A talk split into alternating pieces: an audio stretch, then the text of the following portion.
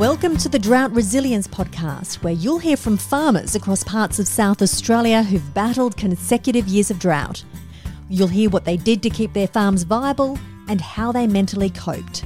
I'm your host, Annabelle Homer.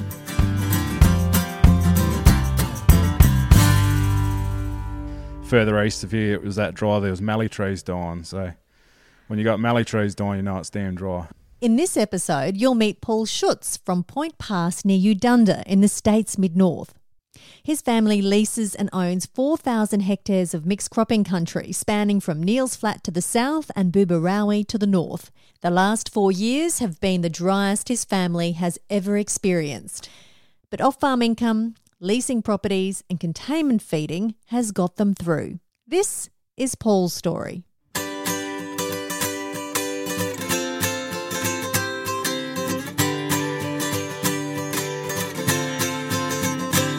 Hasn't started off all that great yet, but we're only in February, so hopefully get better from here on in. So let's paint a picture of your operation. We're in the shearing shed at the moment. We're looking out onto your com- containment feedlot. It's looking pretty dry, but it is supposed to be dry at this time of year. Just paint a picture for us. Yeah, that's right. Yeah, it's. I suppose we're heading towards the end of summer, so yeah, traditionally it is dry. I've had about 15 mil of rain for the year so far, just here. Um, further around us, we have had some thunderstorms that have dropped up to 60 mil in places. Um, but yeah, we're looking at our containment lot here. Got seven pens, capable of holding around about two and a half thousand sheep. At the moment, we've got some wether lambs in here at the moment. Um, but yeah, once we get rid of a few of them, we'll be bringing some ewes in that are high on lamb just to top them up before they go back out into the paddocks to lamb.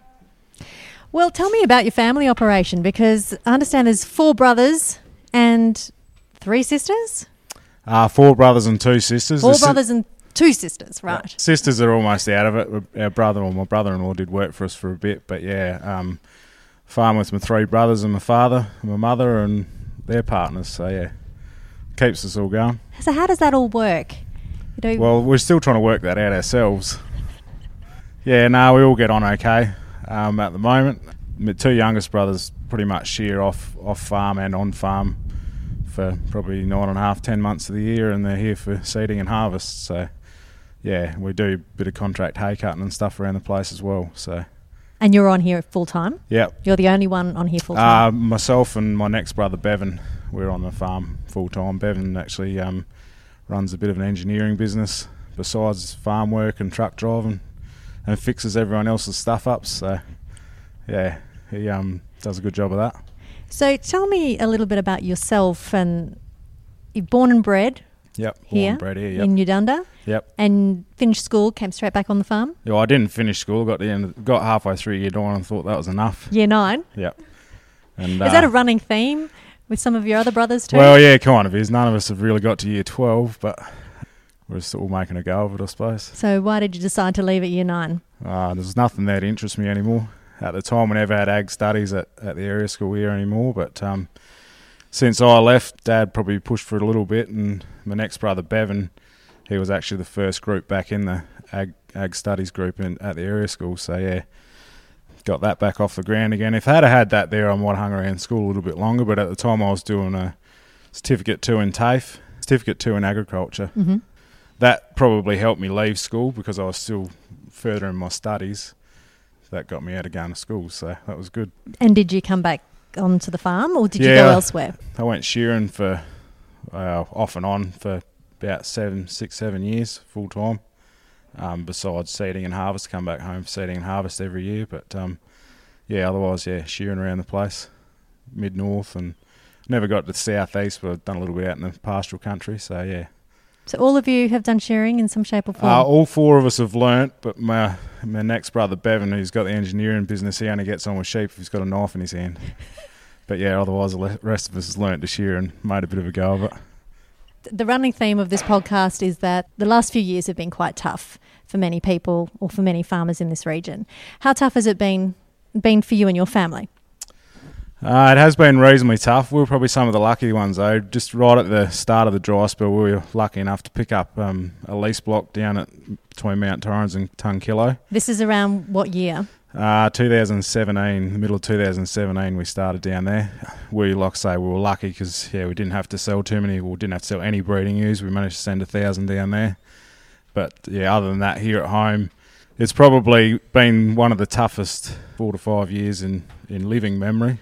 Is that what your dad says? Yeah, that's what that's what my dad says. Like all the old blokes used to carry on about 1982. Yeah, that was such a tough year. But yeah, they reckon that 2017, 18, 19 were all top top 82. So particularly just to the east of us here, like um, this valley here, our cropping portion, we actually still managed to reap something in, in all the years over most of the farm, whether it was just seed back or we certainly didn't make too much profit out the cropping. But um, further east of here, it was that dry. There was mallee trees dying. So when you got mallee trees dying, you know it's damn dry. Can you give me an idea as to how little rainfall you've had? Yep. Uh, well, 2017, I think we had uh, about 190 mil, which our average rainfall is 300 and 350 is what it used to be. Now I'd say it's probably 325 is probably closer to the mark. And then 2018, I think we had just a fraction less, so yeah, around that 180 mil. And 2019 was pretty much the same. I think we might have just got just got to 200 that year. And even 2020 wasn't wasn't a lot better. I think we had 250 mil for 2020, but it just fell just at the right time. Come out of 2020 okay, so yeah, it was probably our, one of our better grain years in 2020 just because the rain fell just at the right time. So, yeah. what yeah. about 2021? 2021, yeah, it was. We had some tough patches. It started off okay in June, but yeah, got into August and September, and it hadn't rained. And luckily, we jagged a, th- a thunderstorm the end of September, and that just got us across the line with a bit extra sheep feed and a bit of grain. So yeah, that certainly helped out. So when did you get involved with con- containment feeding? probably it was in the height of the drought.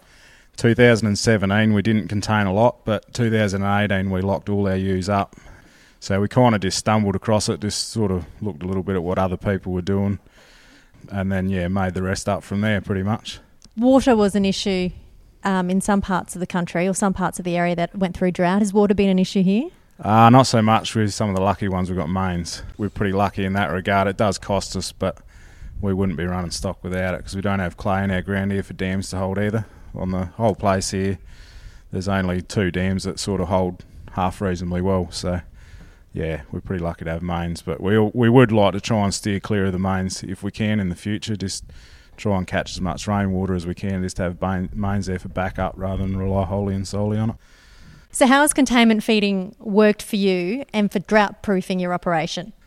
it has created a bit more work, but in saying that, we've managed to keep all, all our breeding ewes too. Like in um, the start of the drought, well, 2000, end of 2017, we bought a mixer, and yeah, with the with the hay that we had on hand and um, grain in the silos, we managed to feed the feed the ewes right up to lambing, then putting them out in the paddock. And most people would say, well, why don't you just lamb in in late winter or springtime when you got feed on the ground and for us, it doesn't work so well here because we're on the drier side of things, and by springtime we've got grass seeds if we've had a season. Feeding the ewes on a mixed ration out in the paddock is yeah, we've basically taken the the lack of rainfall out of it. We're sort of a bit more in control in that regard as long as we've got grain in the silos or hay in the shed. We've drought proofed ourselves in that regard, I suppose. So financially, if you actually sat down and done your sums in the in the toughest of tough years, we're we're still making something out of the lambs But at the end of the day, but probably not as much as you would if you were lambing on grass, obviously. But um, just being able to hold the numbers at where we've held them and not have to buy breeding stock back in, I think we're miles in front by doing it by being able to do that. As long as we don't go through ten years with no rainfall, obviously, and hay's expensive or grain's expensive, but yeah, certainly in doing that it's helped us out a hell of a lot. And being able to wean our lambs on the grain feed, hopefully, into late winter into into springtime. Mm. We don't lamb in, in containment. We've never tried it. There's certainly people have tried it, but for me personally, I'd like to see a, a ewe out in the paddock with a bit more privacy to lamb, really. You women don't like seeing everyone seeing you birthing, so I suppose uh, the sheep work along the same lines. How do lambing percentages compare to, say, before the drought? if anything, we've probably picked them up a little bit just because we have started scanning ewes for our last three, four years before it got dry and we had to feed everything 100%. We weren't quite so hot on the on the dry ewes. Um, so now we're, we're pulling them dry ewes out and not concentrating on feeding them quite so much and just concentrating on the, the ewes that are in lamb. Um, so if you go on an artificial percentage, we're probably better off than what we were before the dry years. But that's just, just through management, I suppose. When the drought breaks, are you going to keep them in containment? We we're probably not the whole lot like we were, um, but certainly a percentage of them. If if we weren't lucky enough to pick agistment up anywhere, just to keep some cover on the paddocks. Um, yeah, just keep the cover there for lambing, even in the good years. Like if we were wholly and solely continuous cropping, we, we wouldn't be running any stock. But in the climate we're in, we can't afford not to run stock. So yeah, just keeping cover on the paddocks is probably a key note. So even in the good years, we, the containment lots still will, will play their field. I think. How much have you noticed the improvement of your pasture, considering you're not running stock on it so much? Our so, hill country's probably improved the most. Yeah, like when my grandfather was running it, there was stock in the hills all year round. Whereas now they only get locked in there over autumn, just while the feed in the in the more open paddocks are getting going. But yeah, certainly, even though it's been dry years, we've probably kept better cover in our hills. It's probably picked up from 10 20% cover to 90% cover. So, yeah, no, it's a hell of an improvement there. Uh, in a previous interview with another farmer, they were up at Orroroo. They had improved pasture and, and improved cover, but a lot of kangaroos and emus and wildlife came in. Do you have that same issue here? Uh, we certainly do get a few roos. Um, for some unknown reason, this dry spell we probably haven't had as much wildlife, perhaps because it's been so long and prolonged. I think a lot of the the um, wildlife east of here actually died, just lack of nutrition. Um, I know when you're driving the roads out between Sutherlands and Morgan, you'd see wombats out there just skin and bones, and they just dropped dead. Which there's there's enough of them out there to replace them again. But um, yeah, like in the '82 drought, Dad talked about mobs of hundreds of emus and and roos that come in, which we certainly did have some, like but not not in mobs of hundreds we're probably lucky in that respect. I heard wombats are a real problem around here, though. I mean, in the past, they've causing huge problems. Yeah, yeah, they certainly are. Dad's cousin's got a plane, and if you go for a fly out to the southeast of here, 20 k's, there's hundreds, if not thousands, of acres you can't even graze out there anymore because the wombats are so thick, and they've just taken all the all the herbage off the top of the ground. Well, there's one benefit not, from the drought, isn't there? I'm not sure what the answer to them little buggers are, but wombats certainly are an issue. Have you got any tips for people who want to head into containment feeding? Personally, I think shade's a big thing. Having your, your pens or your paddocks big enough that you can, like that, you're not cramming them in. Like our whole containment area for 2,000 sheep probably takes up about five or six hectares. You don't want to have them crammed in, especially if they're high in lamb. yet sheep pushing around and you might get the odd abortion if that's what you're doing. But yeah, shade and fresh water, I think, are the two most important things if you're going to set up a containment lot. So, do you think you have enough shade here? I think we do. We've, we've actually put up some shade sails, which are about 200 metres long by 4 metres wide. That does three pens, and the other we've got just shade trees planted around the outside. But if you could set it up sort of somewhere around an existing scrub, would be ideal. Haven't been lucky enough to have that where we've set ours up It's probably a 10 year process to get it all up in operation properly, though. Like the shade sails won't last forever, probably only a five year thing. But hopefully by then the trees that we've got to be big enough to shade the pens by then. So the grain that you've got is that all from your own farm, or have you had to buy it in?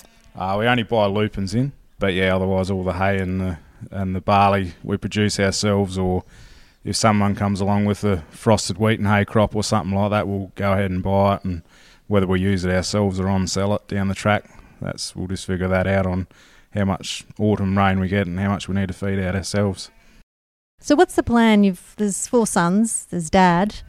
Do you hit up dad and ask him, you know, what's the plan, dad, in the future? Well, just to add to that, there's seven grandsons as well already. So, Oh, yeah, gee. I suppose for the future, well, yeah, we'd probably look at keeping expanding where we can. All us boys are still young. I'm only 33 myself, and all the other three brothers are younger than that. So, hope we've got a good, lot of good working years left in us yet to try and expand it and branch out a bit from just relying wholly solely on sheep and cropping and try and keep a few other sidelines going as well, probably. So sidelines, you're meaning shearing, you mean Yeah, a bit of engineering work. Off What- farm work, we always refer to it as OFM, other farmers' money. well, it is what it is, really. That's right. Yeah, just um, yeah, contracting in the hay industry, or um, yeah, like I say, my brother Bevan, where he branches out a bit, doing machinery maintenance and stuff around the place with other people as well. Um, works works together with Farm Tech in to Shane Schiller a bit, so he sort of subcontracts for him, and yeah, whatever else comes along, really. Never really say no to. To anything where we think we might be able to make a bit of a go out of it. I hear that you also renovate shearing sheds. Well, we don't like to advertise that fact. Oh, really? Why? Well, we have got enough to, enough other stuff to do, but yeah, we have done a few shearing sheds in the past. Yep, we built our own four stand raised curve board uh, about five years ago. We've done three others besides that since then. So I'd much rather be holding on to a handpiece in a shearing shed, but I'll certainly get there and help help renovate them or, or refurbish, rebuild them. So, how did you and your brothers get through the, the 2018 2019 mentally? I mean, you have to walk out here every single day, it's dry as chips. Yep. How do you get through it? Yeah, it is tough. Like you lie in bed at night and wonder when it is going to rain next. I suppose probably having so many of us, like if you're feeling a bit down one day, you you just talk about it. That's probably the the best way of doing it. Don't just sit there and dwell on things. Um, but yeah, just hard work and determination, I suppose, to get through it, and in the hope that it is going to rain again one day. What's the one thing that's got you through? cold beer and my wife. You always need someone there to just talk to. Like, doesn't have to be a D and M or anything like that. Just feeling a bit down today, and yeah, I suppose they try and cheer you up a bit. But yeah, otherwise, it doesn't hurt to have one or two beers. Going over the top sometimes is a bit much, but one or two doesn't hurt. How, how about the community generally of Eudunda? Yeah. And just talking to your mates. I mean, how has everybody coped during this time? the dry seasons combined with coronavirus has probably knocked everyone around a little bit mentally. Um, I think when people get the opportunity to, to get out now, they, they all do. Like at the Eudunda show this year, I'm the president and my wife Mel's the secretary, and we had a bit of an after party there this year. Just we actually got a little bit of funding out of PIRSA to hold a community event at the end of the day, and um, the people that hung around and did just beer and barbecue at the end of it everyone that I've spoken to since said it was a really good idea, and there was no speakers or anything there. It's just a band playing at night. Yeah, everyone just getting together and having a chat. Like, And how about the local businesses? How are they going?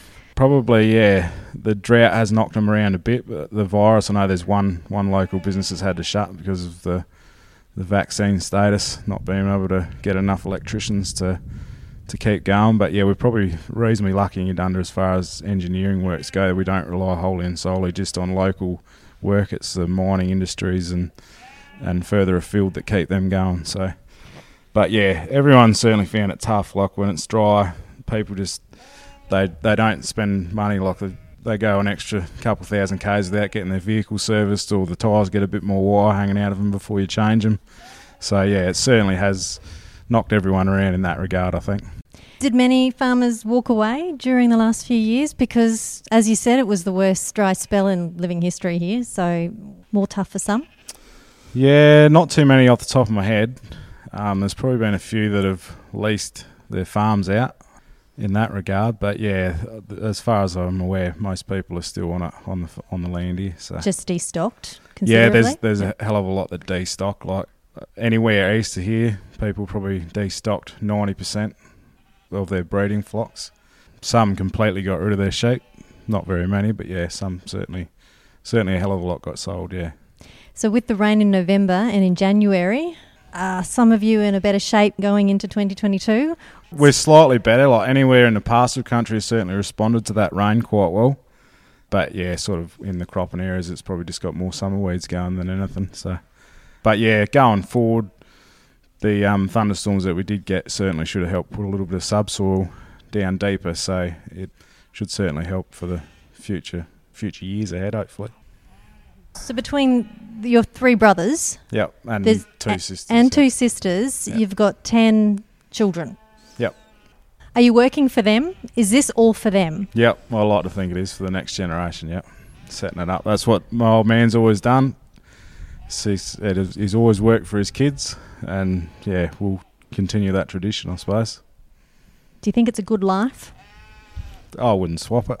You wouldn't swap it? Nah. You wouldn't encourage your kids to go and try something else before they came back here? Yeah, I've got no hassle with the kids going off and and just seeing how the other half live.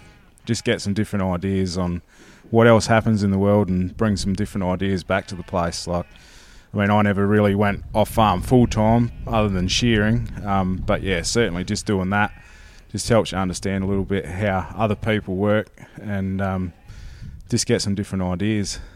Learn how much beer you're allowed to drink and not allowed to drink, I suppose. Do you have any regrets about not finishing school? Nah. So if your child said, Dad, don't like school, he's 14 years old, you know, in this day and age, would you say that's fine, son? Just come home and help me out. Uh, probably, I wouldn't give him give him that easier option. I'd I'd say probably you should stick it a little bit longer, or find something that you do enjoy doing and and head to down that path. I wouldn't say that just go and drop out because I did. It's not necessarily going to be the best thing in the future, but yeah, I'm certainly not going to say to my kids you have to go to university and bloody do all that garbo. But um, won't encourage them not to go to school, but I won't discourage them to go to school. So the kids, how old are they? Uh, the oldest daughter, she's ten, and the youngest one's five. The youngest lad's five. Do you shield them from what you're dealing with?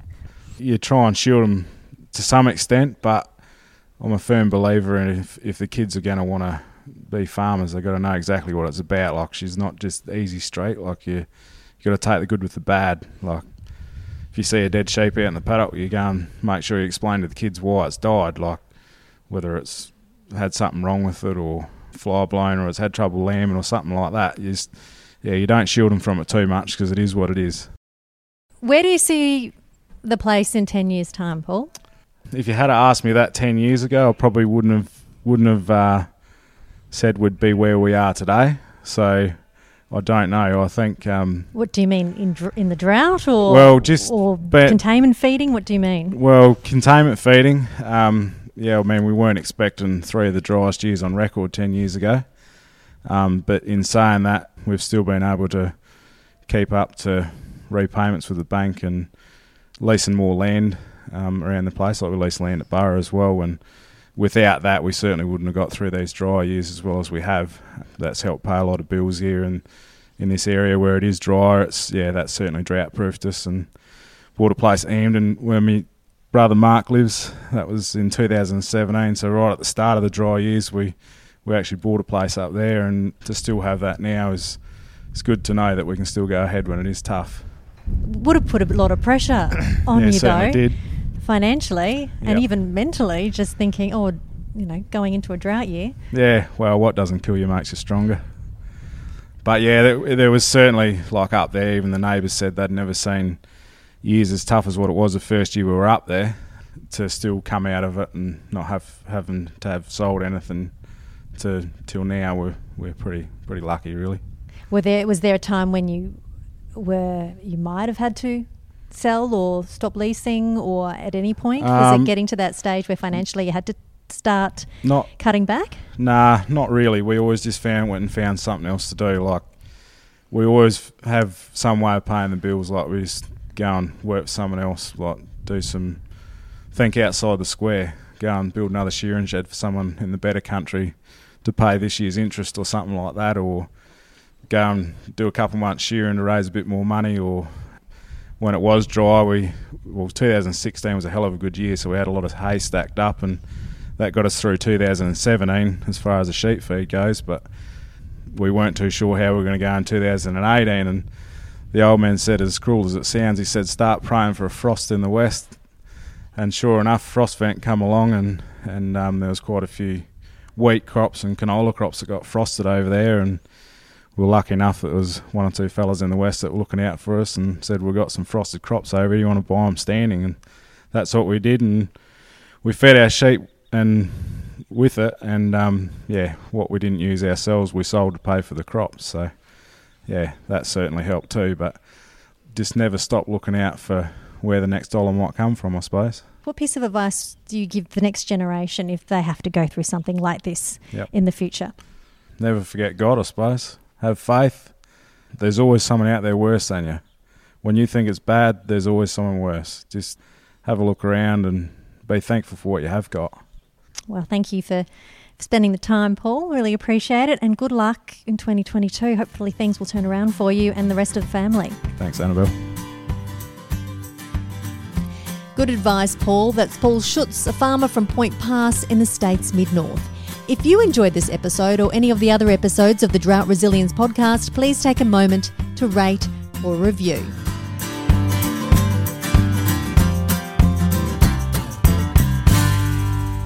This program is supported by the Northern and Yorke Landscape Board through funding from the Australian Government's Future Drought Fund.